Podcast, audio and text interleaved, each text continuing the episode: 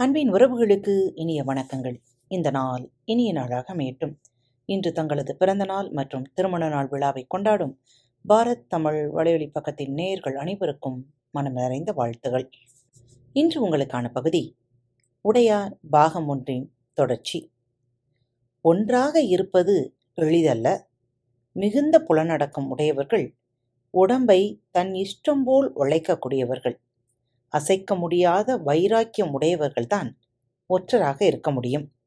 அப்படியாக சகிப்புத்தன்மை உடையவர்களைத்தான் ஒற்றர் படையில் தேர்ந்தெடுப்பார்கள்.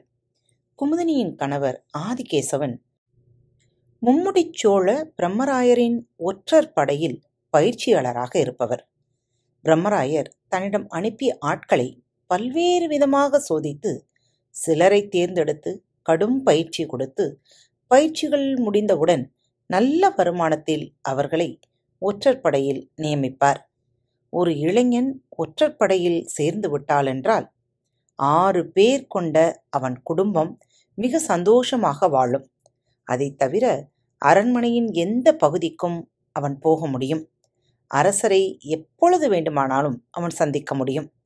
அரசாங்கத்தில் என்ன நடக்கிறது என்பதை உடனுக்குடன் தெரிந்து கொள்ள முடியும். அரசர்க்கென்று தனியே ஒரு ஒற்றற்படை இருந்தது.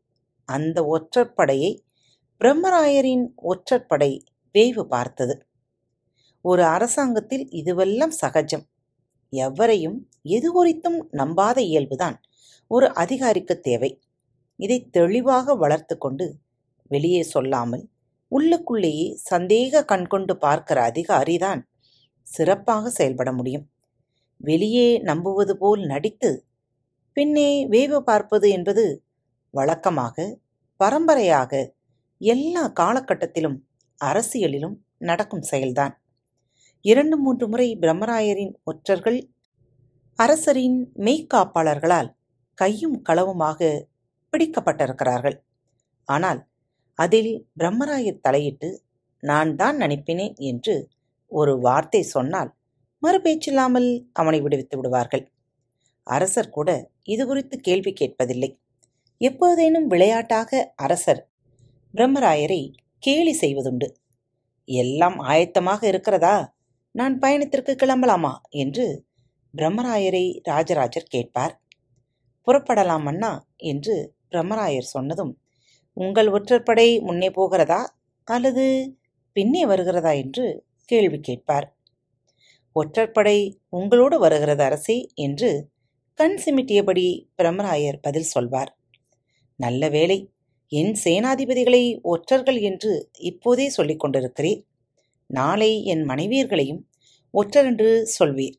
உம்மோடு பேசிக் கொண்டிருப்பதே ஆபத்தான விஷயம் என்று அரசர் அவரை வணங்கி புறப்படுவார்.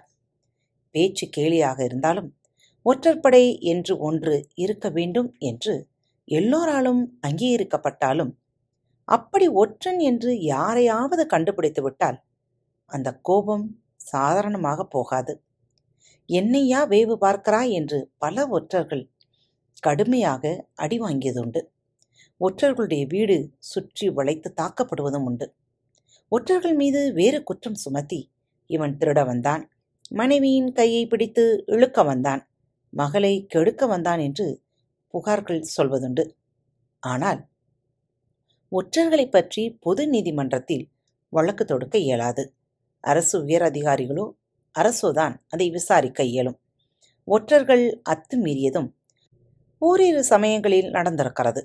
ஒரு ஒற்றன் அமைதியாக இருக்க வேண்டும். அப்படி இல்லாமல் ஒருவன் தன்னை கேலி செய்தவனை போருக்கு அழைத்து தனிப்போர் புரியச் சொல்லி பல ஆயிரக்கணக்கான மக்களின் முன்னே கேலி செய்தவனை அவமானப்படுத்தி தான் மிகுந்த திறமைசாலி என்று ஊருக்கு பறைசாற்றி எல்லாம் முடிந்து திரும்புகிற சமயம் எதிர்பாராத விதமாய் கேலி செய்த அந்த மனிதனாலேயே தாக்கப்பட்டு இறந்து போன ஒற்றன்களும் உண்டு.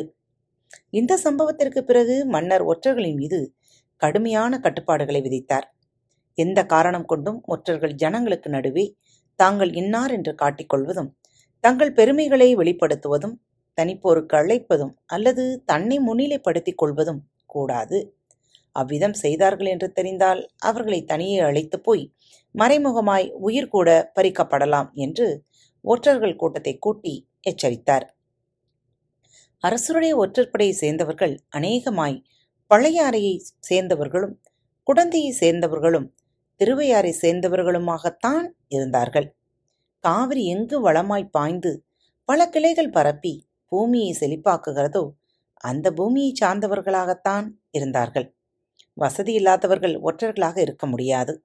வசதியோடு வாழ்பவர்கள்தான் ஒற்றர்களாக இருக்க முடியும்.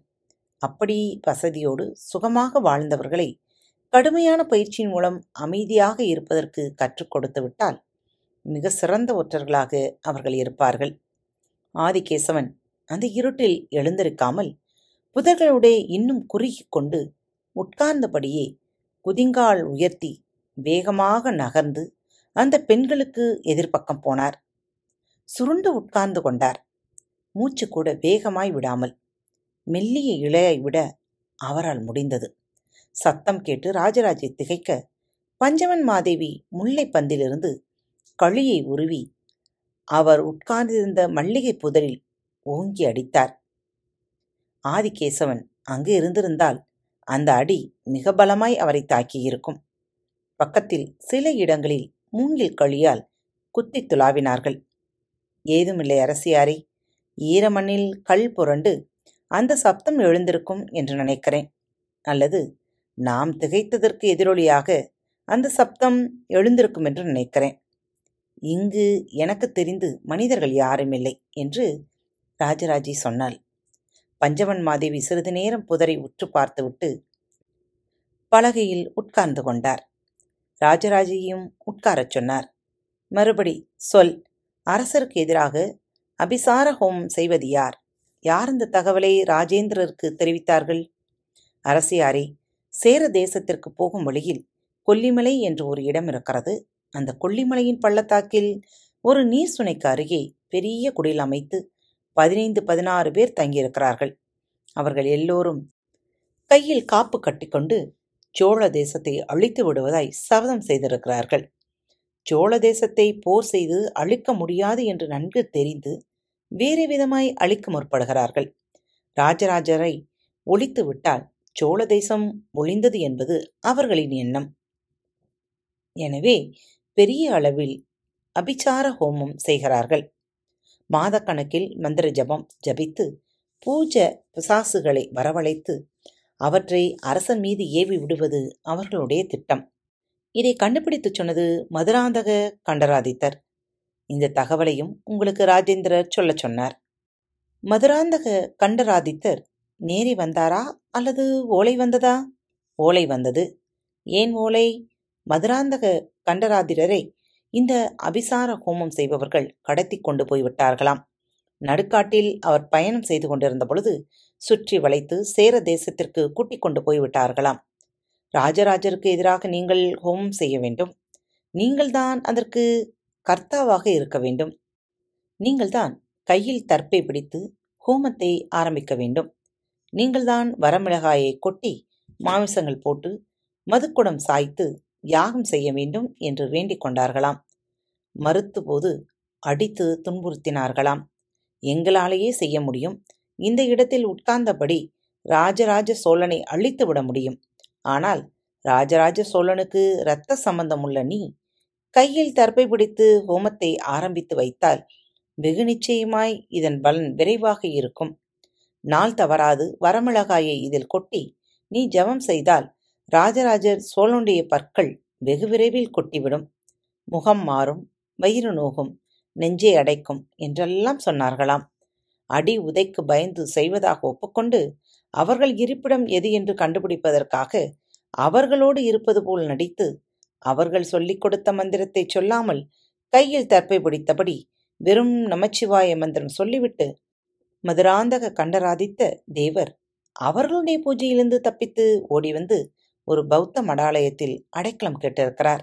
பௌத்தர்கள் முழு விவரம் தெரிந்து கொண்டு அவருக்கு அடைக்கலம் கொடுத்திருக்கிறார்கள். அம்மா அவர் அடைக்கலமான பௌத்த மடாலயம் எது தெரியுமா? என்று ராஜராஜ கேள்வியோடு நிறுத்தி பஞ்சமன் மாதேவி தன் முகத்தில் அதிர்ச்சியை காட்டியது. எது?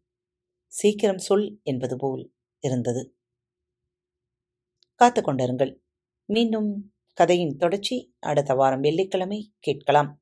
மீண்டும் மற்றொரு தலைப்பில் உங்கள் அனைவரையும் சந்திக்கும் வரை உங்களிடமிருந்து விடைபெற்றுக் கொள்வது உங்கள் அன்பு தோழி.